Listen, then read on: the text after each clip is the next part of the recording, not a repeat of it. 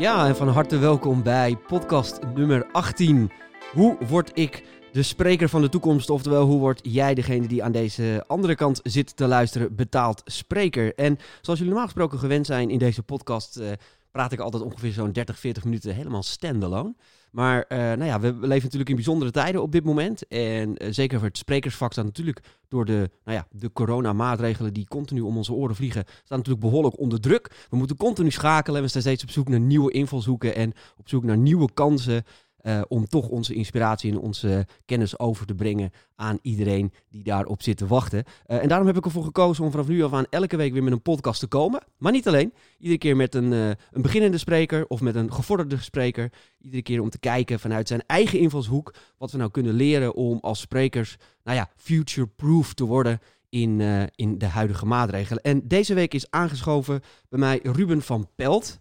Welkom, Ruben. Dankjewel, Robert. Ja, jij bent spreker, jij bent uh, vooral ondernemer, je bent coach. Um, hoe is het sprekersvak zo op je, op je pad gekomen?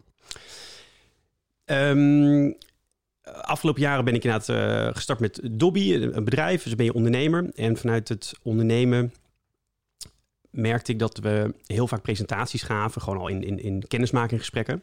En um, op een gegeven moment werd ik steeds vaker gevraagd om ook het Dobby-verhaal te gaan vertellen op podium. En vanuit die, dat momentum dacht ik op een gegeven moment van ja, dit is uh, iets wat ik herken vanuit vroeger. Ik heb vroeger heel veel op podium gestaan. En uiteindelijk daardoor uh, ja, de stap genomen om, om het in plaats van erbij te doen, meer ook professioneel echt de volgende fase in te gaan. Om echt uh, ja, spreker te worden, te zijn. Ja. ja, we gaan zo meteen nog even dat, dat meer onder de loep nemen. Je, je, je hebt het al over het Dobby-verhaal. Kan je heel even kort voor iedereen die echt denkt bij zichzelf van... Hoe de fuck is Ruben? Uh, even kort het Dobby-verhaal vertellen. Ja, kort, zeker. hè? Want ja, dat is voor jou lastig. ik- ja, kort. zeker. Ik zal het proberen. Hou me, hou me eh, scherp. Ehm, nee, in 2018 ben ik samen met Maurits Tiethoff zijn we Dobby gestart. Eh, Dobby is een eh, landelijke stomerijservice. We bieden eh, 100% landelijke dekkend eh, netwerk aan. Waarbij we aan, bij mensen aan huis kleding kunnen ophalen, reinigen en binnen 48 uur weer terugbezorgen. Eh, dat doen we aan huis, maar inmiddels ook met 650 servicepunten bij de grotere supermarktketens en eh, gemakswinkels. En daarmee zijn wij op dit moment ehm, ja, een van de grootste stoomreisservices eh, in Nederland. En zijn we onlangs uitgebreid naar België. En beginnen we binnenkort ook met het inzamelen van eh, eh, tweedehands textiel. Nou, dan zou je zeggen dat je het wel druk genoeg zou hebben.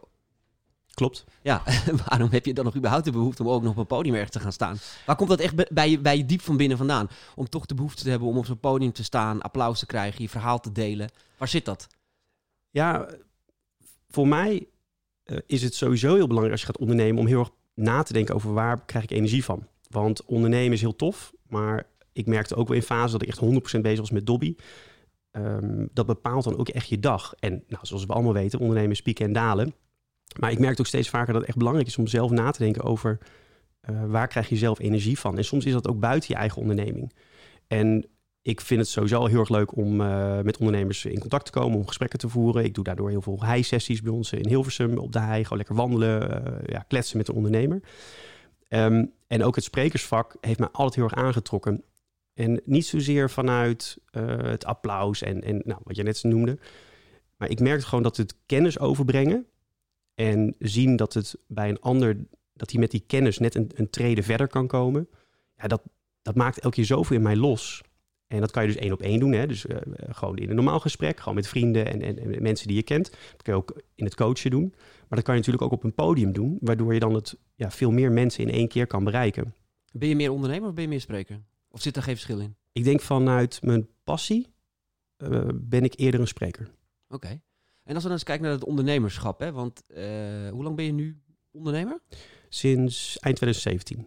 Oké. Maar ja, ben- dat, ik bedoel, officieel ben je ondernemer. Ik ben altijd heel ondernemend geweest. Ik Ja. vind altijd het ondernemen is een soort vinkje wat je dan moet halen of zo. Ingeschreven bij de Kamerverkoop. Ja, weet je, ja. Ja. ja. dus, maar ik was daarvoor eh, vijf jaar eindverantwoordelijk voor een, eh, een grote stomerij. Ik, had, ik was ondernemer in loondienst, zeg ik altijd. Ja. Maar dat gaat al mijn hele jeugd terug tot, tot jongs af aan, dat ik heel ondernemend was. Dus dat ondernemen ben ik eigenlijk altijd wel geweest. Ehm, eind 2017 na te, eh, ingeschreven bij de Ja. Kamerverkoophandel. Maar ondernemen zeggen mensen altijd het leukste wat er is, want het geeft je ontzettend veel vrije tijd en je kan kiezen wat je wil en je verdient bakken met geld. Maar ik hoor in jouw verhaal eigenlijk dat het in de praktijk helemaal niet zo is. Eh, ik ken geen enkele ondernemer die zegt dat je met ondernemen heel veel vrije tijd eh, hebt. Nee, ondernemen is keihard werken. Is keihard werken en het is heel leuk. ik denk dat ondernemen leuk is voor mensen die het gevoel hebben dat ze het op hun eigen manier willen doen. En ehm, voor mezelf betekent dat ook het op mijn eigen manier willen doen, maar ook niet zeker weten of dat dan juist is, maar juist dat leuk vinden. Om is, dat, is dat altijd de, de drive van ondernemers, het op je eigen manier willen doen? Of is het vaak ook gewoon een onwijze interne bedwijzingsdrang?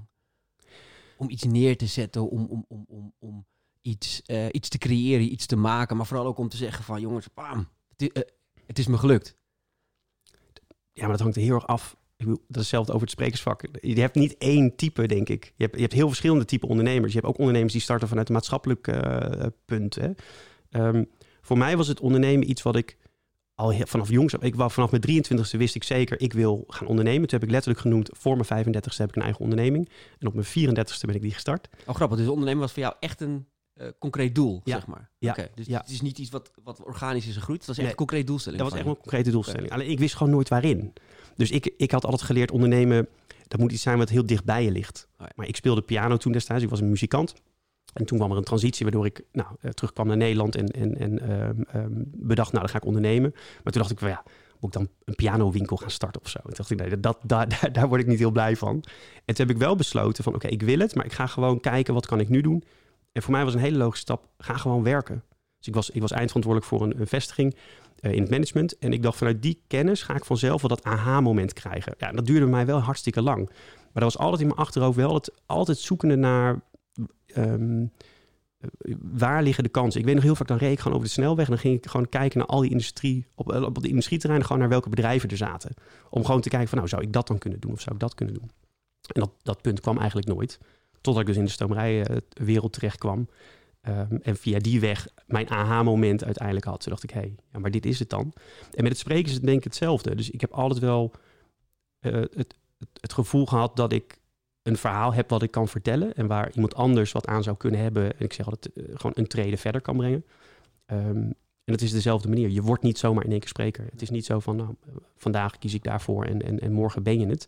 Nou ja, ik, vind wel, ik vond het wel belangrijk om ook naar voren te halen, omdat heel veel mensen altijd het idee hebben bij ondernemers. Tenminste, ik hoor dat vaak terug. Hè, van joh, god, ja, maar jij hebt toch een prachtig leven. Hè? Want joh, je, je hebt vrijheid en je verdient geld en je hebt een mooi bedrijf. En mensen kijken altijd naar het eindresultaat en nooit naar de weg die je hebt afgelegd om daar, om daar te komen. Mensen realiseren vaak niet dat, dat je daarvoor uh, jarenlang geen geld hebt verdiend, uh, enorm veel geld hebt moeten investeren, enorm vaak op je bek bent gegaan, heel vaak weer op hebt moeten klimmen.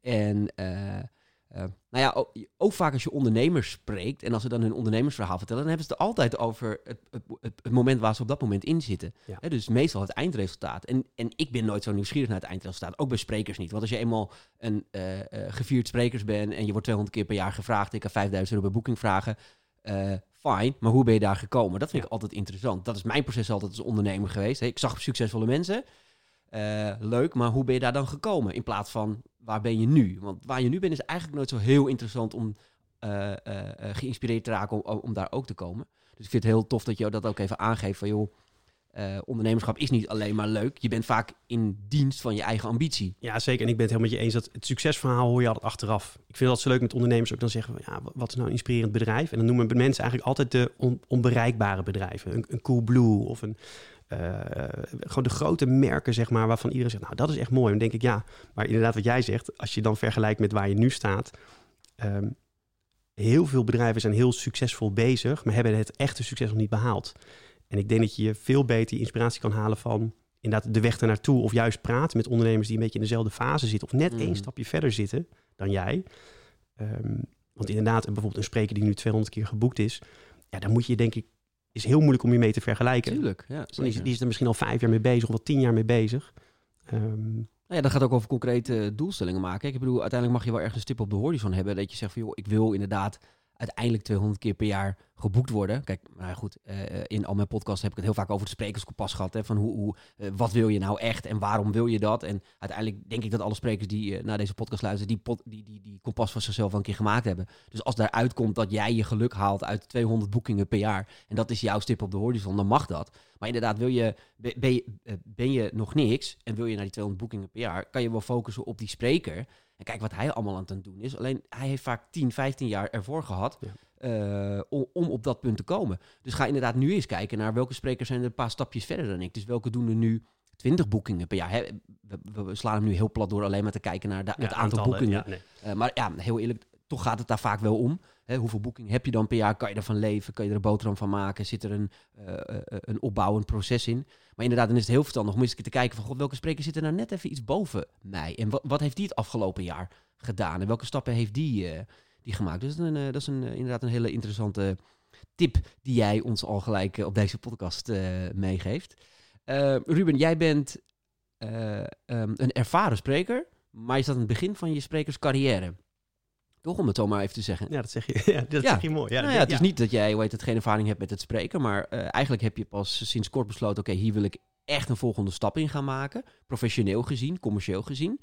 Um, en dat vind ik eigenlijk wel heel... Daarom heb ik ook als een van de eerste uitgenodigd in deze podcast... omdat er zo ontzettend veel sprekers in dat proces zitten. Van uh, ja, ik heb heel vaak op een podium gestaan. Ja, ik vind het super tof. Ik merk dat het iets, iets, iets interns met me doet. Uh, nou ja, welke drive er ook achter zit, dat mag iedereen voor zichzelf invullen. Dat maakt ook verder helemaal niet uit. Um, uh, en dan, nou ja, goed, dan kom je al snel bij Robert de Vries uit natuurlijk. Jij ook. Ja. Grapje natuurlijk. Maar um, Ruben, hoe kijk je nu naar dit proces? Want ik, ik, jij bent iemand die heel planmatig naar dingen kijkt. hoe heb jij voor jezelf nu het proces uitgestippeld? Uh, en misschien kan je daar ook al een beetje meenemen wat je stip op de horizon is. Uh, en en hoe, ga, hoe, hoe ga je daar naartoe bewegen? Uh, bedenk eventjes dat er nu iemand zit te luisteren aan de andere kant van de podcast die denkt, oh, ik wil, ik wil ook ja. dat podium op. Nou, ik, ik gebruik één basisprincipe wat, wat ik nu zal toelichten, maar dat geldt eigenlijk voor heel veel dingen in het leven, is eigenlijk de trap. En iedereen die mij kent, heeft die trap wel een keer bij mij gehoord. Dus ik teken gewoon letterlijk een trap en uh, bovenaan die trap zet ik eigenlijk mijn like scenario. Dat is bijvoorbeeld inderdaad um, uh, fulltime spreker zou fantastisch zijn. En hoeveel dat dan is, en dat heb je in de vorige podcast ook wel vaker toegelicht, ligt eraan hoeveel heb je nodig, hoe vaak wil je op het podium staan, wat, wat is een beetje de balans voor jezelf. Ik denk voor mijzelf in de toekomst dat ik tussen de 50 en 100 keer op podium mag staan per jaar, dan, dan ben ik een heel blij mens. Um, dus dat zit je bovenaan die trap. En dan bepaal je gewoon waar sta ik nu. En daar moet je gewoon heel eerlijk over zijn. Dus misschien sta ik nu wel op die trap gewoon op de, op de tweede of de derde treden. En dan is voor mij, um, uh, uh, wat er vaak gebeurt bij mensen, is als die afstand tussen de treden waar je staat en het eindresultaat, dat kan heel erg uh, beklemmend voelen. Dus dan eigenlijk dat je denkt, wow, maar dat, dat is zo ver weg. Um, sommige mensen bevriezen dan letterlijk. Hè, van, er komt er niks meer uit mijn handen, want ja, ja ik moet zoveel stappen zetten. Want benoem die tweede treden is waar je nu op staat?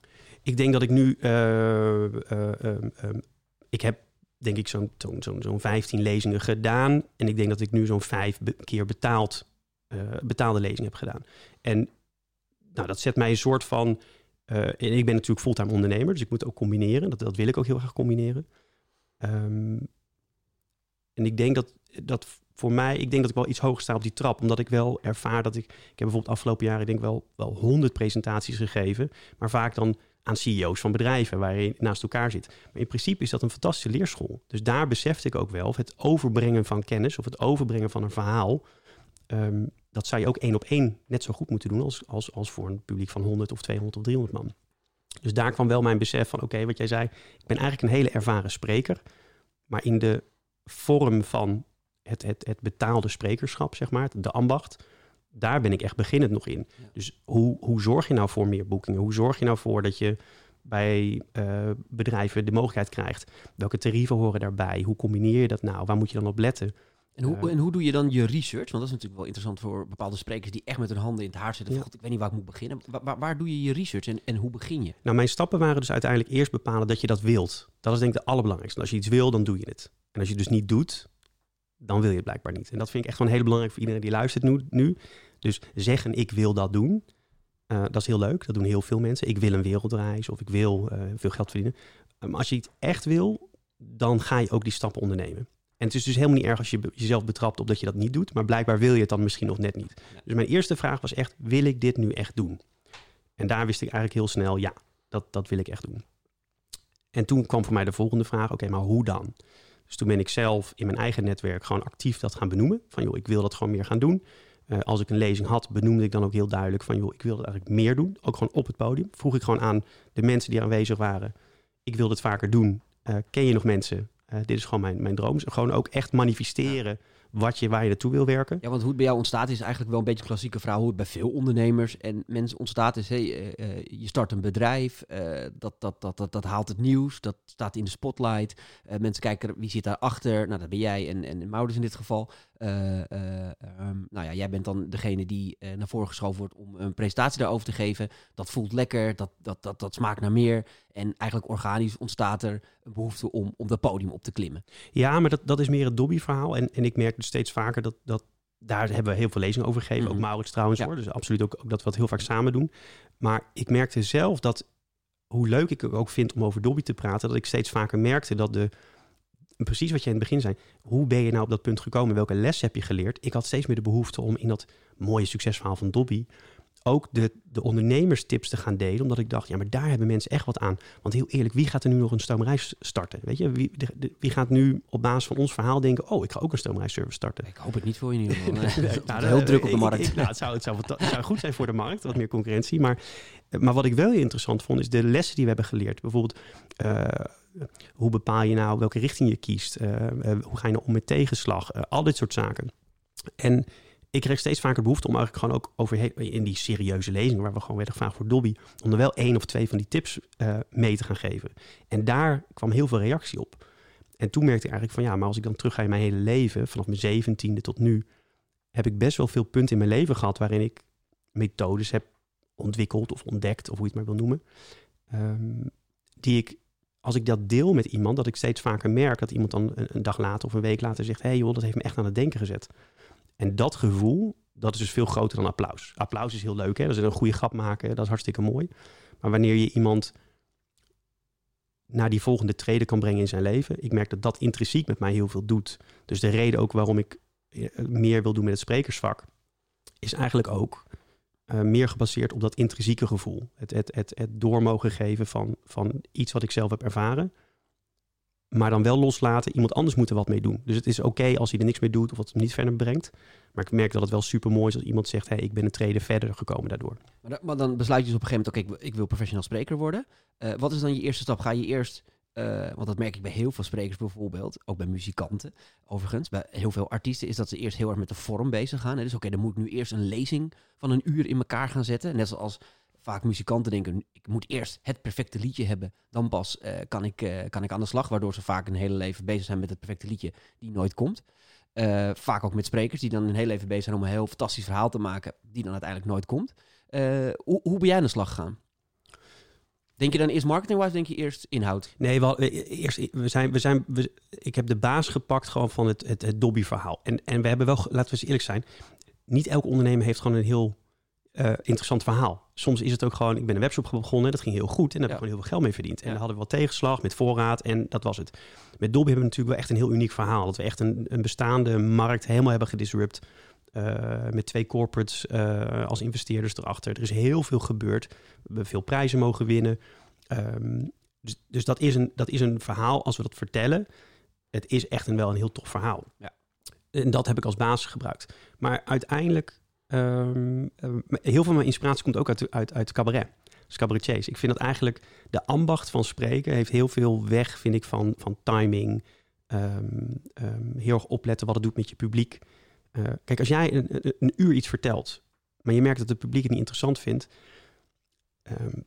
ja, uiteindelijk bepaalt natuurlijk het publiek wel of het aanslaat of niet. Dus je, je, bent een zender, maar eigenlijk zou het meer moeten gaan over de ontvanger. Dus, dus is hetgene wat jij overbrengt, slaat dat dan aan? En uh, daar zie ik wel heel veel van de ambacht en, en, en de, de, de, de, theorie achter het spreken. Dus je moet wel om de zoveel minuten moet er wel iets in zitten waardoor mensen denken weer, hé, hey, ik ben er weer. Hè? Want eh, zeker met een uur moet je wel aandacht vast kunnen houden. Um, dus voor mij was het, is, het, is het wel een combinatie van... Oké, dus, dus eigenlijk had je al uh, je vorm had je eigenlijk al. Hè? Je, vorm je had het basisverhaal ja. en, en, en vanuit, je, vanuit je ervaring, vanuit je skills kon je dat altijd plussen. Ja. Uh, Oké, maar even zakelijk gezien wat was dan je volgende stap? Hoe ben je uiteindelijk aan de gang gegaan? En, en, en kan je ons meenemen wat er nu uh, voor jou op de planning staat, bijvoorbeeld het aankomende jaar, ja. om jezelf meer uh, als uh, professioneel spreker te gaan positioneren? Ja. Nou, dus ik ben dus begonnen mezelf die trap te zetten. Vervolgens ben ik gaan heel veel sprekers gaan volgen. Dus ik ben op LinkedIn heel actief. Dus ik heb, ik heb veel mensen ben ik gewoon gaan volgen om te kijken wat daar speelde. Want je ziet dat daar ook ehm, ik kreeg daar steeds beter beeld van waar, waar geven mensen nou uiteindelijk een lezing. Hè? Want dat is ook een beetje zoeken. Oké, je bent een beetje de markt gaan onderzoeken. Van Ja, waar worden dan sprekers Ja, geboekt? exact. Ja. Ik ben mijn eigen netwerk gewoon gaan benaderen. Dus ik ben gewoon oprecht gewoon die hulpvraag gaan stellen. Ik denk dat dat een hele belangrijke is. Als jij in welke vorm dan ook, bevraag, vraag gewoon je omgeving. Ik wil dit doen. Manifesteer dat je dat wil doen. En vraag dan gewoon, eh, ken jij iemand waar ik misschien een keer een lezing mag geven of dat soort dingen. En als je daar dan bent, vraag dan altijd weer door. Vraag dan, hey, ik heb je lezing gegeven, vond je dat interessant? Ja, ken jij nog iemand? Begin gewoon klein. Vervolgens heb ik inderdaad jouw mail gestuurd. Hè? Dus in de, in de zomervakantie, volgens mij, eh, rond, rond die periode, heb ik op een gegeven moment besloten van, nou, ik merk dat ik, ehm, het, is, het is niet voor niets dat daar professioneel sprekers zijn. Dus dan moet je ook wel beseffen, het is een echt een, eigen markt. Toen dacht ik, nou, wie beter dan eh, de, de, het grootste boekingplatform eh, te benaderen. Dus toen heb ik jou benaderd. Ook vanuit de gedachte dat ik echt geloof dat ik daar hulp bij kan gebruiken. In het netwerk, in, in, in de prijsbepaling. ehm, Ja, want dat is ook wel zo va- vaak eh, de vraag die wij krijgen als bureau: van waarom moet je dan met een bureau gaan werken? Dan zeg ik altijd, nou, dat, dat moet helemaal niet. nee, het hoeft in principe Nee, hoeft het niet. Het is alleen maar nodig als er een, eh, nou ja, vanuit de spreker een bepaalde eh, behoefte is. Eh, of in ieder geval eh, ja, behoefte aan een bepaalde kunde wat je zelf niet kan invullen. Hè, eh, maar wel behoefte aan hebben om, om de volgende stap te maken. Nou ja, goed. En als dat bureau dat dan kan faciliteren, dan heb je een, eh, een win-win situatie, om het zo maar te zeggen.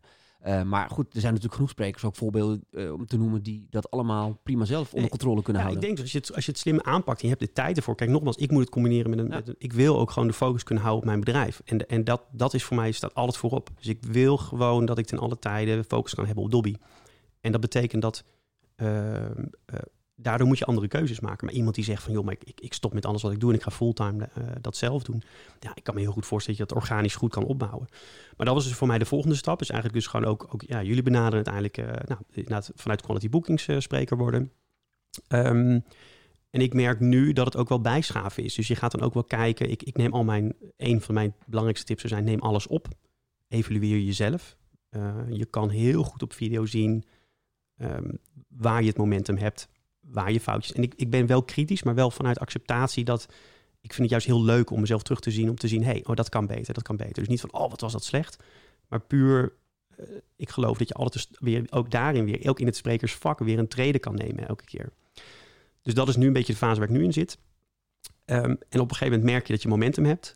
En nu gaat het dan best wel snel. Ja, dus nu gaat het elke keer dat je een, een, een lezing of een keynote geeft. En dat, dat is, wordt als positief ervaren. Dan merk je eigenlijk dat uit elke lezing wel weer één of twee nieuwe lezingen komen. Ja, en dan is het een multiple. En dan, nou, dan gaat het wel eh, de goede kant op. Ja. En, en, qua marketing, want kijk, ik ben natuurlijk, heet dat vooral, eh, heel veel sprekers, en dat merk ik nu ook aan jou, ik altijd zo grappig, is dat als- meestal als je aan sprekers vraagt over sprekerscarrière, dan hebben het altijd, gaan hebben ze het over hun eh, lezing, over wat ze op het podium doen. En weet je, en die snap ik ook altijd wel. Maar je hoort bijna nooit iemand zeggen van, nou ja, wa- wat ik ga doen, nou ja, ik weet dat jij er wel mee bezig bent, daarom ga ik nu de, eh, het, linkje maken, is hoe ga je de marketing technisch aanvliegen? Hoe, ga je met, eh, hoe, maak, je, maak je een contentstrategie, ja of nee? Hoe ga je dan met je LinkedIn om? Wat plaats je wel, wat plaats je niet?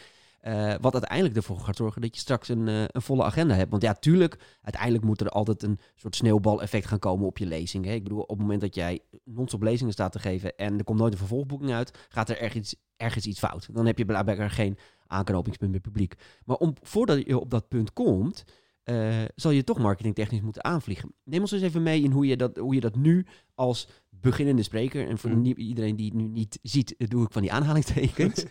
Ehm, eh, hoe, hoe pak je dat nu aan? Ja, voor, LinkedIn is voor mij een heel belangrijk platform. En ik heb... Waarom? ehm, Want dat zegt iedereen altijd, maar waarom? Ja, omdat ik Instagram heb gemist. ik heb die boot gemist. Dus ik, ik zat eerst altijd op Facebook. Toen ben ik op LinkedIn gestart. En vooral in het begin met Dobby. En dat, we hebben toen uit... uit ja, ik, ik, weet, ik was er in het begin helemaal niet bewust mee bezig. Ik, ik, wij posten gewoon. En dan, dan hadden we op een gegeven moment een bericht. Dat ging dan een beetje viral. En toen wonnen we de meest innovatieve stomerij ter wereld. Hadden we een heel tof filmpje toevallig een beetje van gemaakt. Van de uitslag. En dat werd toen heel groot. En toen merkten we, wauw, we kregen best wel veel reacties erop. Op LinkedIn heb je nu over. Ja, op LinkedIn. Ja. en ik heb eigenlijk nooit die overstap gemaakt naar Instagram. Ook omdat ik wel merk, ik ben sowieso wel eh, heel veel op mijn telefoon bezig. En toen dacht ik, als ik ook nog dat erbij moet pakken. Dus ik heb die altijd eigenlijk gewoon links laten liggen. En toen heb ik zelfs een jaar, ik denk twee jaar geleden, heb ik een jaar lang niks gedaan met LinkedIn. Toen kwam er niks uit mijn handen. En toen merkte ik ook van, ja, ik, ik heb geen doel. Dan voelt het ook niet lekker om iets te Nee, en dan, en dan voelde het, ik, ik, ik denk dat Gemaakt. heel veel mensen, ja, gemaakt. En zo meer van, kijk mij eens. En, en kijk, en dat is natuurlijk de grootste stap die we allemaal over moeten. Ehm, heel veel mensen posten niet omdat ze denken, ja, maar wie ben ik? En dan, hè, dan hoe gaan mensen er naar kijken en hoe kom ik dan over? Voor mij werd het belangrijkste moment dat ik een doel had. En ik besefte op een gegeven moment dat elk gesprek waar ik nu kom, dus ik heb bijvoorbeeld vanmiddag heb ik weer een meeting, als ik daar kom, is vaak de eerste reactie dat mensen zeggen, joh, wat leuk, ik zag dit en dit en dit voorbij komen. Dus ik merk dat eigenlijk mijn netwerk ook, dat het een manier is om mijn netwerk mee te nemen in het verhaal waar we in zitten en wat we doen. Um, ga, je ga je netwerk dan ook uitbreiden op LinkedIn? Dus ga je ook eh, boekers, ga je, heet dat, uh, andere sprekers, hoe, hoe probeer je dat la te laten groeien? Want kijk, je binnen je netwerk van Dobby natuurlijk, zullen ook vast wel mensen geïnteresseerd, geïnteresseerd zijn in een lezing. Alleen je zal wel verder die grenzen moeten gaan verleggen. En hoe doe je dat dan? Maar dat is het mooie van LinkedIn. Je kan gewoon, wat ik op een gegeven moment besefte, is dat, dat ik gewoon tijdens een reclame van een tv-programma 20 mensen kon uitnodigen. Maar Ruben, nodig jij gewoon zelf mensen uit op LinkedIn. Zeker, en ik accepteer iedereen. Je weet dat dat dan is, Uit hè? Nederland. Ja, dat, nee, maar dat is de discussie. Ja, dat weet het is totale onzin. Ik vind het ik totale onzin. Ik vind het totaal onzin. Ik heb gewoon mijn, mijn, als ik kijk nu naar mijn netwerk, is, is echt in, in, in dit jaar echt, echt verdubbeld. Maar mensen doen altijd heel erg interessant en mensen doen altijd heel erg van, ja nee, mijn uh, netwerk is heel organisch gegroeid. Ja. Dat is natuurlijk bullshit. Ja. Ik bedoel, mensen zeggen wel tegen mij, jeetje Mino, wat heb jij veel uh, volgers op LinkedIn? Dat klopt, ik heb heel veel volgers op LinkedIn, maar ik heb er ook heel veel uitgenodigd. Weet je, ik heb ook zelf dat sneeuwbal laten, effect laten, laten rollen. En ik wil altijd al die clichés een beetje ook graag weghalen. Ja, ik ben het helemaal met je eens. Mensen zijn doodsbang om, oh, oh, ja, nee, maar ik ga er niet zomaar iemand uitnodigen. Die moet toch dan bij mij uitkomen? Dat is gewoon bullshit. Ik ben het helemaal met je eens. Ik, ik, voor mij werd het doel op een gegeven moment, ik, ik, uh, ik zag een aantal mensen op LinkedIn die, met een, die gewoon een hele grote following hadden. En een heel groot, daardoor een heel groot bereik. En ik besef natuurlijk, met Dobby betalen wij ontiegelijk veel geld voor bereik. Elke keer weer. En toen dacht ik op een gegeven moment, wij werkten met heel veel influencers samen. En die hadden dan uh, 100.000, 200.000, 500.000. En toen dacht ik, holy moly, maar als je kijkt hoeveel dat waard is. Want wij betalen, we hebben daar in het verleden ook wel eens voor betaald voor dat bereik. En toen dacht ik, maar waarom, waarom heb... Nou, toen dacht ik, ik heb die boot gemist op, op uh, Instagram. Want dat is gewoon een verdienmodel. En nogmaals, voor mij is ook LinkedIn, mijn doel is gewoon, ik wil gewoon 50.000, uh, ik zou het heel tof vinden om 50.000 collecties te hebben. Waarom? Omdat ik geloof dat ik dat kan inzetten voor een juiste intentie. Dus wat ik zei, ik zou het heel mooi vinden om dingen te delen waarin mensen de mogelijkheid hebben om daarvan te pakken wat ze, wat ze willen. En inderdaad een, bijdrage te leveren in, in de volgende stap in hun leven. Het leven mooier maken, in welke vorm dan ook. En toen werd dat mijn doel. En toen besefte ik, oké, maar wat, nou, waar sta ik dan? Hè? Dus ik heb nu uh, 5000 volgers. Wat kan ik doen? Dat was mijn eerste treden. Nou, je mag vanuit LinkedIn mag je 100 mensen per week uitnodigen. En iemand die mij niet wil accepteren, dat is prima. Die accepteert mij niet. Maar aan mij, de invloed van mij is, ik kan 100 uitnodigingen per week doen. Dus ik ben heel veel eigenaren, uh, CEO's gaan uitnodigen, connecties van connecties, sprekers. Uh, uh, alles wat ik me interessant vind. Als wij nu met een klant gaan samenwerken, vind ik het heel leuk om mensen van, van dat bedrijf te gaan volgen. En inderdaad dat gewoon uit te breiden. Maar nu, weet je wat, ja, ik bedoel, ik vind, het, ik vind het een heel leuk onderwerp hoor. Want dit is waar het heel vaak fout gaat bij, bij sprekers en ondernemers. Uh, want de LinkedIn-experts zeggen, ja, maar het gaat helemaal niet om, uh, om 50.000 volgers. Het gaat om, je kan beter 200 hele goede volgers hebben dan 50.000 die allemaal buiten je doelgroep vallen. Ben je het daarmee eens, Ruben? Ik, ik ken heel weinig LinkedIn-experts die zelf een heel groot bereik genereren met content. Nee, maar die zeggen ook altijd, ja, maar daar gaat het ook helemaal niet om bij LinkedIn. Ja. Het gaat om, om, om de kwaliteit, niet om de kwantiteit. Ik vind het bullshit hoor, overigens. Maar... Kijk, we, we, hebben, we hebben hier vaak over gehad, Robert. Ik, kijk, ik, iedereen moet vooral zijn eigen mening volgen. Dat gebruik ik ook heel vaak in mijn lezingen. 100%. Volg je eigen mening, weet je. En, en uh, een LinkedIn-expert die is uiteindelijk uh, dat geworden omdat hij dacht... ja, maar ik denk dat ik het gewoon op een andere manier doe en dat doe ik. En dat is helemaal oké. Okay. Alleen wat mij heel erg opvalt... is dat heel veel mensen die heel zakelijk dus op LinkedIn zitten... heel weinig bereik genereren. En dan met een post over hoe je groot bereik genereert... en dan 16 likes. 16 likes. Wat, wat prima is. Nogmaals, er zit voor mij geen oordeel daarop. Ik vind niet prima trouwens, want het is gewoon bullshit. Want het is gewoon, als je, als je, als je verkondigt ja. dat je uh, veel bereik weet. Hetzelfde als vroeger met link, van die linkbuilding bedrijven, weet je dat nog? Die, je ging benaderen, wij kunnen linkbuilding voor je. En dan ging je hun eigen linkbuilding scoren, uh, checken. En dan waren ze niet vindbaar op de eerste pagina van Google. Ja. heb je gewoon geen sterk verhaal, vind nee, ik. Nee, maar dat, dat bewijst zichzelf. Daarom vind ik er niet zoveel van. Maar nou mag iedereen... Kijk, uh, laat het wel ook even changeren. Want kijk, ik bedoel, uiteindelijk mag je altijd voor jezelf bepalen... Uh, wat je voor jezelf een, go een goed resultaat van bereik vindt. Want dan, kijk, misschien... het hangt ook weer af hè, van die stip op de horizon. Als, als zo'n LinkedIn-expert tegen zichzelf heeft gezegd... joh, als ik al duizend mensen per jaar weet te bereiken en ik kan daar zoveel geld aan verdienen, ben ik, ben ik gelukkig? Hey, helemaal top, weet je, want dan, werk je vanuit een bepaalde doelstelling. Um, ik heb altijd gezegd van ik wil een heel groot bereik hebben op LinkedIn, ook omdat uh, mijn doelgroep ook al extreem groot is. Als je op uh, LinkedIn gaat zoeken naar uh, mensen die zich allemaal spreker noemen, dan kom je al over de 100.000 mensen op LinkedIn. Dus eh, dan kan je niet tegen mij zeggen, ja, maar je, je hebt een kwalitatief netwerk. Ja, dat kan, maar ik wil de massa bereiken. Omdat ik ook in een massa eh, business zit. Eh, als ik voor seminars, voor congressen mensen wil uitnodigen, heb je altijd massa nodig om een heel klein beetje over te houden. Ehm, ehm, maar dus wel even om voor iedereen die zit te luisteren, ook nu denkt van, oh, nu moet ik ook 50.000 volgers hebben. Dat is natuurlijk ook niet waar. Nee, nee, nee. Je moet het zelf het, past bepalen. bij je, bij je, het moet passen bij je doelstelling. Juist. En voor mij werd het gewoon op een gegeven moment het besef dat als ik, als ik dat zou doen en, en daar, daar werk ik naartoe. En ik heb dus ook, ik, ik geloof niet zo heel erg in die, in, die, in die tijdslijnen. Voor sommige mensen werkt dat heel goed. Voor mij gaat het meer om de actie. Dus ik bepaal gewoon elke dag wat is mijn actie die ik kan uitvoeren. Want als ik er 100 uitnodig en 20 accepteren, dan duurt het natuurlijk veel langer dan als ik er 100 uitnodig en 80 accepteren. Dus ik heb niet voor het einde van het jaar moet ik dit of dat en dat. Dat heb ik niet. Maar ik probeer wel heel gestructureerd elke week gewoon 100 mensen uit te nodigen.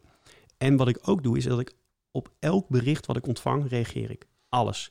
Ook die algemene berichten. Want als, als ik een copy-paste bericht, dan stuur ik terug... hey joh, weet even, dit is een copy-paste bericht. Ik adviseer je dit en dit. Ik neem er echt tijd voor. Ehm, elke persoon die bij mij een reactie achterlaat op een post, reageer ik op.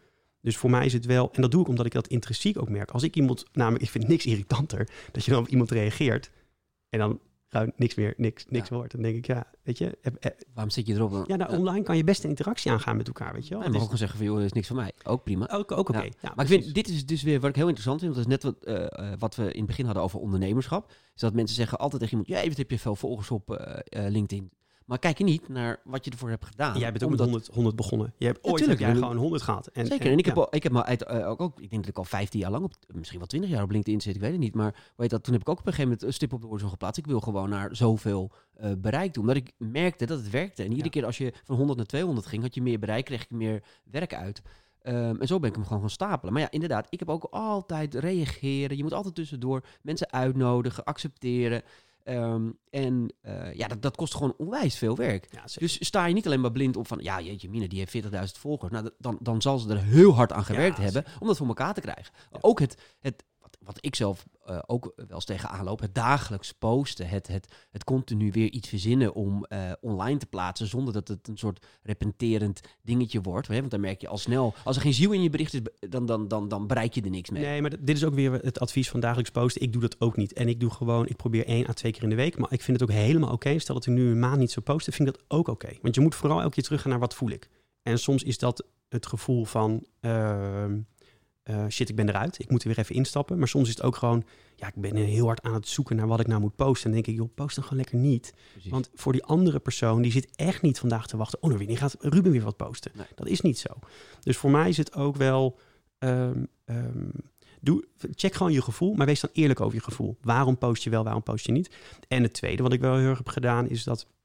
Ik heb heel erg besloten om... Het is voor mij lange termijn. Hè, dus ik, ik, ik, ik werk ergens naartoe vanuit die traders. En een van de dingen is dat ik doe, is probeer wel tijd en geld te besteden aan goede content. Dus bijvoorbeeld, ik laat al mijn alles wat ik doe, laat ik opnemen. En dat is ook niet gratis. Eh, eh, ik wil professionele foto's het liefste. Nou, dat is ook niet gratis.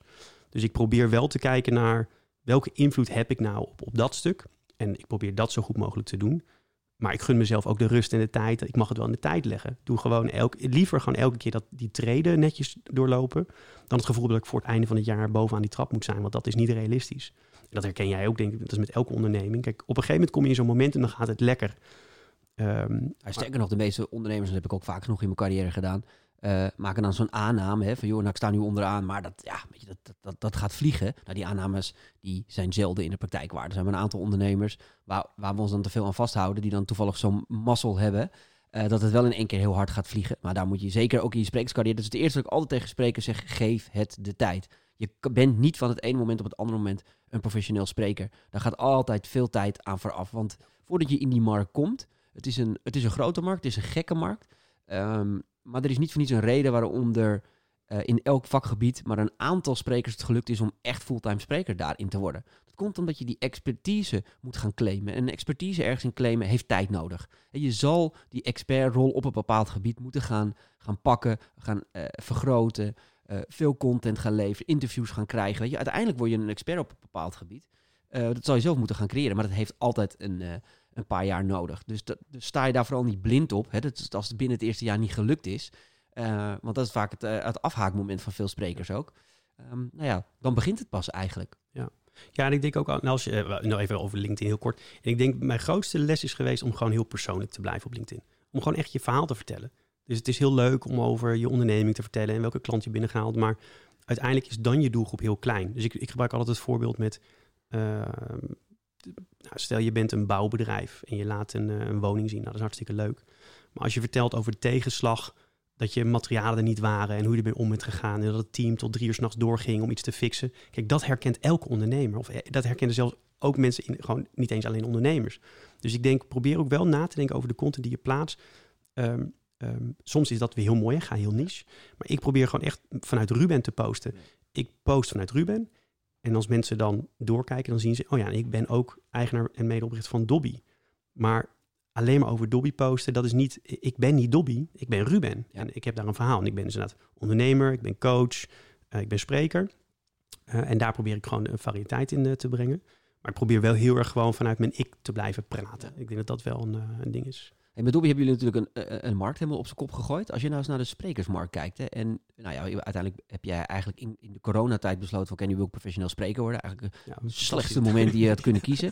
Uh, alhoewel, ja. dat is, ook wel, hoe, hoe kijk jij zeg maar, vanuit jouw visie op de sprekersmarkt... en op de evenementensector misschien wel? Hoe denk jij dat zich dat de aankomende jaren gaat ontwikkelen? Gaat dat gewoon weer terugkomen zoals het ooit was? Of denk je dat daar, uh, nou ja, door corona echt wel een... Uh, een ehm, ja, een verandering gaat komen.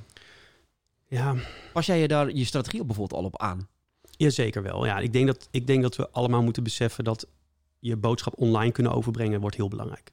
Want je zal niet meer altijd in de luxe kunnen zijn, zitten dat je gewoon uh, fysiek met mensen kan spreken. Dat, uh, tenminste in deze tijd. Laten we gewoon feitelijk dat het nu is gebeurd. en is één, dus dat zou in de toekomst weer kunnen gebeuren.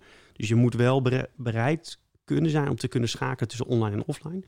Uh, mijn voorkeur is ook echt offline hoor. Dat is gewoon, het, het, zeker voor het sprekersvak, dat het mooiste wat er is. Gewoon die interactie met je publiek. Maar dat, zou, dat is voor mij niet een, een, een harde voorwaarde. Dus ik heb ook hele mooie lezingen gegeven online. Dat, nou, met ook een heel mooi resultaat. Um, ik denk wel, en dat komt een beetje door de afgelopen maanden. Ik heb enorm veel ondernemers gesproken. En ik, waar ik heel geïnteresseerd in ben, is. Um, ik zeg het laatste wel vaker, als we kijken naar, naar ondernemers eh, in het, zeg maar het bedrijf wat ze runnen. Dat gaat eigenlijk, zijn ze daar heel succesvol vaak in. Dus met tegenslag omgaan, uh, de markt verandert, kansen zien, als iets niet lukt, tot s'nachts doorgaan, doen, doen wat nodig is. Wat ik steeds vaker merk, is als je dan vraagt naar het persoonlijke leven, het privéleven van een ondernemer. En dan zeg ik wel eens van vergelijk nou eens, dat is je tweede bedrijf. Of misschien eigenlijk moet het je eerste bedrijf zijn, dus gewoon je, je privé situatie. Heel veel ondernemers zouden dan failliet zijn. Dat vind ik wel interessant. Dus ik merk ook wel dat, ik, dat er voor mij meer aandacht zou moeten gaan naar de persoonlijke ontwikkeling van ondernemers. Dat, daar zit voor mij wel een hele grote passie. Maar zo laatst, laatst mochten wij uh, een tweedaagse workshop geven bij uh, Hogeschool Windersheim, derdejaarsstudenten. En ook daar zag ik hetzelfde verhaal. Technisch heel goed, heel goed uh, in communicatie vragen stellen. Maar op het moment dat je dan gaat inzoomen op de persoon, dus meer de mindkant, echt bizar, eigenlijk bizar hoe, hoe, hoeveel kennis ze daar vergaarden. Hoe zei ze, wauw, had ik dit maar tien jaar geleden ge geweten. En ik merk wel dat ik verwacht dat het de sprekers ook steeds vaker op die kant zullen gaan. Want daar zit zeg maar wel heel veel uh, kennis. Wat je en is corona daar de, de, de, veroorzaker van? Ja, nou, ik denk wel dat het een trend heeft gezet. Dus je ja. merkt een soort van algemene, algemene bewustzijn. Er wordt heel vaak gesproken, is dat ja. we over heel de wereld in een soort nieuwe transitie komen van bewustzijn. Um, mensen die merken nu dat hun onderneming in één keer uh, een drastische wending neemt waarin je niet meer in controle bent. Hè, dus heel veel ondernemers die vroeger konden zeggen: geef me maar een tegenslag, ik zoek wel iets nieuws. Maar door de huidige regelgeving en, en, en de maatregelen in één keer denken: oh ja, maar, maar nu komt het, ja, hier kan ik eigenlijk niks mee doen. En ik, ik denk dan, uiteindelijk komt het altijd weer terug op jou als persoon. Kan je dan daar de rust in vinden? Kan je dan, kan je dan ontspannen daarin? Elke tegenslag, uh, jij weet het voorbeeld, ik zeg vaak, het is als een boek schrijven.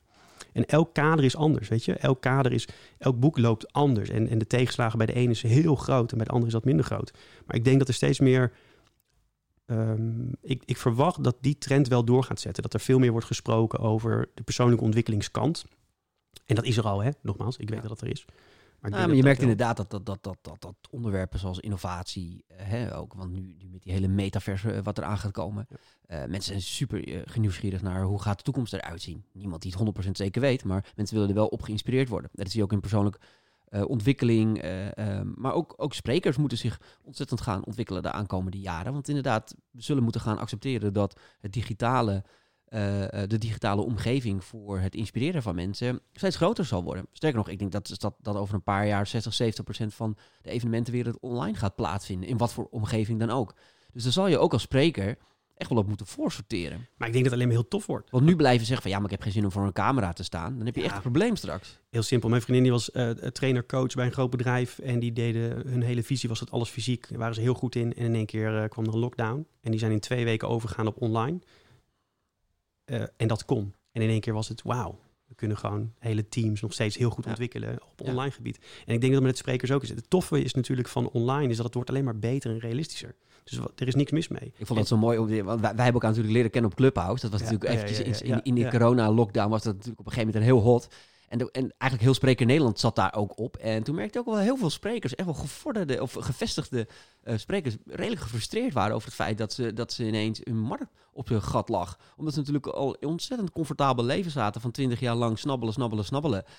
Nou noem ik snabbelen even heel oneerbiedig, maar eh, nou ja, in ieder geval van eh, een constante stroom van geld verdienen. En eigenlijk nooit echt hoeven aanpassen. Hè? Want de evenementenwereld staat, wereld staat eigenlijk best wel lang al stil. Het is eigenlijk wel traditioneel, hè? Ach, het is, ja. het is- ik, ik vind het dus, kijk, vanuit ons, mijn evenementenvak en vanuit ons evenementenbureau proberen we natuurlijk al jarenlang evenementen naar een next level te brengen. Hè? Niet alleen maar maar juist die interactie met die mensen aangaan. Is iets wat ik sprekers ook vaak zeg van, jongen, waarom ga je nou een half uur op zo'n podium staan en jouw verhaal vertellen? Voor wie doe je dat? Doe je het voor jezelf of doe je het voor die mensen in de zaal? Ja, voor die mensen in de zaal zeggen ze altijd. Is 9 van de 10 keer niet waar overigens, maar goed, dat maakt niet uit. Ehm, maar, wat nou als het wel voor die mensen in de zaal zou zijn? Waarom vraag je niet eens aan die mensen in de zaal wat ze willen weten? Hè, vraag, ga eens echt de interactie aan met iemand. Jongens, ik, ik, ik, heb, ik heb veel verhalen. Roep maar wat, weet je. Dan gaan we het daarover hebben. Ehm, eh, eh, dat was al een transitie eh, voor corona. Maar nu ineens merk je dat... ja, nu, moet, nu wordt ook het, het distributiemiddel, zeg maar... Hè, of het, het middel om het, om het de markt op te brengen... wordt gewoon totaal anders. Ja. En, je, en sommige sprekers die zijn razendsnel... en die hadden ineens binnen een week... hadden ze een complete studio thuis staan... en waren aan het streamen... En begonnen daarin in, in, in, in te rollen. Zag je overigens ook aan de evenementenproductiekant. Eh, en Hans Jans van Denkproductie die ineens hoppa, ze alles online deed. En nu gewoon een heel, eh, heel schappelijk bedrijf weer heb. eh, een heel goed verdienmodel eh, met online events. Maar ja, je- ik, ik ken ook nog steeds heel veel sprekers die zeggen... Ja, ik, ga, ik begin er niet aan. Nee, ja. Maar dat, dit, is, dit is toch in elke sector? Ja. Ben, je, ben je in staat om... om ehm, waar komt die overtuiging vandaan? Da- nogmaals, ook daar zit dat persoonlijke stuk weer. Dus wat zorgt er nou voor dat jij als persoon zegt... ja, maar dat ga ik niet doen. Wa- wa- waarom dan niet? Weet je? je? Vaak is het een overtuiging en een belemmering die je zelf vasthoudt. En daar, dit zie je in elke sector, in elke branche. Ehm, ehm, en dat ik, ik, ik heb vaak gezegd, ik denk dat corona het alleen maar uitvergroot. En nogmaals, echt met alle respect voor elke ondernemer die daardoor getroffen wordt. Dat is echt gewoon heel heftig en echt, echt, echt heel vervelend. Maar in de basis blijft het, blijven de basisregels overeind. Je circle of influence is er nog steeds. Hoe klote dat dan soms ook is. Dus de, de eerlijkheid om te zeggen, shit, dat betekent dat ik dus nu echt een hele moeilijk, heel moeilijk besluit moet nemen. Maar de circle of influence blijft. Binnen dat kader kan je nog steeds doen. Het geldt voor jou natuurlijk. Ja, jij hebt nu bijvoorbeeld deze podcast ook een tijdje eh, heeft stilgelegen. Wat kan je nu doen? Podcast, super. Ja, nee, maar eh, ja, er doen al zoveel mensen podcast. Nee, je, gewoon kijken wat kan je wel doen. En dat, dat is denk ik En vooral kijken, wat vind je leuk om te doen? Want kijk, dat is ook ja. zoals met zo'n podcast. Heel veel mensen vragen van, ja, god, waar maak je een podcast? Omdat ik het gewoon leuk vind. Ja. En het, het boeit me oprecht. Nou ja, het- dat, nou, nou, nu ga ik weer iets verkeerd zeggen, want dat is, ga ik te snel zeggen. Maar ik zeg, het gaat me nog niet eens om dat ik hiermee mega veel mensen bereik. Alleen ik merk dat de mensen die ik bereik het mega waarderen. Omdat ik een andere insteek heb gekozen. Hè, eh, omdat ik het meer over marketing heb dan over... eh, nou ja, wat is dan je verhaal en wat is je levensvisie? Ik, ik, ik wil het zakelijk benaderen. En heel veel sprekers hebben daar behoefte aan. En ik krijg heel veel dankbare mailtjes van, s- eh, eh, van sprekers. En of dat er dan superveel zijn, dat weet ik dan niet eens. Ik, ik moet ook zeggen dat ik de statistieken niet eens bekijk van die podcast. Maar ik merk gewoon dat ik de reacties die ik krijg onwijs waardeer en heel erg leuk vind. En ik- heel eerlijk, ik, ik zat vroeger eh, op mijn kamertje al radiootje te spelen. Dus ik vind het ook gewoon oprecht heel erg leuk. En ik merk dat heel veel mensen dat hebben met podcast. Maar kies vooral de vorm die jij leuk vindt. zeker. Weet je, vind je het leuk om de hele dag met zo'n telefoon voor je snuffer te zitten en, en, eh, filmpjes van jezelf te maken? Nou, helemaal top, weet je. Ga je daarin specialiseren. Als je het leuk vindt om online events te organiseren, eh, steek daar dan je energie in. Maar kijk gewoon, wat, wat vind ik leuk om te doen? Weet je, kost het me heel veel energie om die podcast set die vanmiddag vanochtend op te bouwen of niet? Nou, ik vind het hartstikke leuk, weet je. Ik hou van apparatuur, ik hou van spelletje, ik hou van dingetjes. En ik hou van gesprekken met mensen. Dus voor mij is dat een win-win situatie. Ja. Maar je merkt dat te veel, ook sprekers, bezig zijn met... ja, maar ik moet ook een podcast of ik moet ook een, eh, eh, eh, gaan, gaan vloggen of ik moet ook Ja. blogs gaan schrijven. Maar het is alleen een middel. Ik denk dat het vaak, nogmaals, ik denk dat, dat het belangrijkste is om dat doel de- helder te hebben. Wat is je doel? Wat staat nou bovenaan die trap? Want als dan bovenaan die trap staat, ehm, ehm, maar het maakt niet uit voor. Ik heb heel vaak gesprek met ondernemers, dan zeg ik, we staan bovenaan de trap en daar komt dan een soort doel uit. En dan, dan zeg ik, oké, maar dan wordt het dus heel duidelijk dat je dus iets met LinkedIn moet doen. Dan zeg je, ja, met LinkedIn heb ik niet zoveel mee. Wacht even, even terug. Je hebt net je, je, hebt net je doel bepaald, toch? Je, je- dat wil je. Nou, dan is, dan is dit toch een onderdeel daarvan. Ja. Wat, wat zit er dan onder? Ja, ik vind het spannend. Of ik vind, ah oké, maar kom je weer op dat persoonlijke Dat stuk. anders, ja. Dan kom je weer op dat persoonlijke stuk. Ga daar dan mee aan de slag. En ik denk soms als dat doel ontbreekt, dat heb ik zelf ook ervaren. Als je het doel niet hebt, hoe bepaal je dan wat je wel of niet gaat doen? En dan, is dus, dan neemt dat persoonlijke stuk heel makkelijk over. Dus ik heb geen doel. Ja, LinkedIn vind ik niet zo fijn. Nou, prima. Eh, Ja, klopt. Ja, ik heb geen doel. Ja. Dus ik denk dat, dat dat voor heel veel ondernemers ook in deze tijd. Zorg gewoon dat je heel duidelijk je doel vaststelt. En die mag ook wijzigen. En dat mag je ook. Het doel mag ook zijn. Ik wil graag weten wat mijn doel is. Weet je, dat mag ook. Want heel vaak weet je het ook gewoon niet. Het is helemaal oké. Ga gewoon stappen ondernemen. Ga Net als met ondernemen Ja, is dat. precies. Ga Ik- met ik, kom zoveel praten. sprekers tegen, die, die, die, zie, die zie ik dan ergens en die beginnen dan tegen me te praten. Zeggen, oh, ik wil dit, ik wil dat. En dan kom ik ze twee jaar later tegen, zelfs met ondernemers. En dan hebben ze nog helemaal niks gedaan. Ze zitten nog steeds in het proces van, eh, ja, ik moet ooit een keer gaan beginnen. Ga gewoon beginnen. Ga rollen. Ga op je bek. Ga, maak fouten. eh, start met iets en denk bij zo, oh, dit is het toch niet. Dat is de enige manier om uiteindelijk succesvol te worden als, eh, als spreker. Hey Ruben, tot slot, want we zitten al aardig aan de tijd. Ehm, eh, ik wilde nog twee dingen van je weten. Als eerst, ehm, Ruben over, nou, laten we, laten we- het is coronatijd, over drie jaar. Ja. Waar, wil je, waar wil je naartoe? Over drie jaar. Even op het sprekersvak, hè? Oké, ik weet ja, Nee, dan sta ik, eh, dan sta ik ehm, minimaal 50 keer per jaar op het eh, podium. En dat combineer ik dan heel graag met eh, coaching en, en workshops en trainingen. Heb je een evenement waar je van zegt van, daar zou ik ooit nog echt heel graag een keer willen spreken? Week van de ondernemer. Maar dan komt dat dat mijn eerste lezing, dat was mijn eerste event waarvan ik dacht, wauw. Bestaat dat nog eigenlijk? Weet ik niet. Nee, ik Was Volgens mij is het een paar keer gewisseld van, van, van, van de sponsor. Nee, maar dat was wel de eerste keer dat ik dacht, dat, dat, ik, dat ik echt zo'n... Grote zaal, Ja, veel Had ik ondernemers. zo'n klapboekje, weet je. Ja, en dan, ging ik echt, dan kwam ik echt thuis met echt twintig van die dingen. Wauw, wauw, wauw. En het heeft me ook oprecht, heeft me dat echt toen veranderd. Er waren echt heel veel goede tips waar ik toen echt van dacht, wauw, daar heb ik echt wat aan gehad. En toen was ik echt nog in loondienst en dacht ik, wauw, wat, wat tof dat ik hier gewoon mag zitten en mag leren van al dit soort mensen en, en, en, en, en, en, sprekers. Dus dat zou voor mij wel heel leuk zijn om een keer daar dan ja, dat cirkeltje rond te maken. Cool. Eh, tot slot, ehm, nog één tip voor alle beginnende sprekers die luisteren naar deze podcast. Wat is het allerbelangrijkste?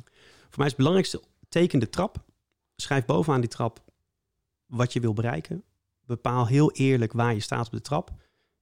En zeg dan, ga dan opschrijven. Het liefste schrijf 50 dingen op die je naar het volgende treden gaan brengen.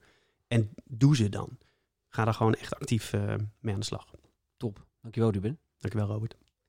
Jullie allemaal bedankt voor het luisteren weer naar deze podcast. Eh, vanaf nu van weer elke week. Ehm, mocht je bij jezelf denken, god, ik zou het toch wel heel erg leuk vinden als eh, Robert een keer die of die spreker in de uitzending zou, zou interviewen over zijn carrière. Hè, want we willen het vooral in deze podcast houden over hoe word je nou uiteindelijk een succesvol spreker. Eh, stuur me gewoon even een berichtje op LinkedIn. Ik reageer bijna altijd. Bedankt voor het luisteren.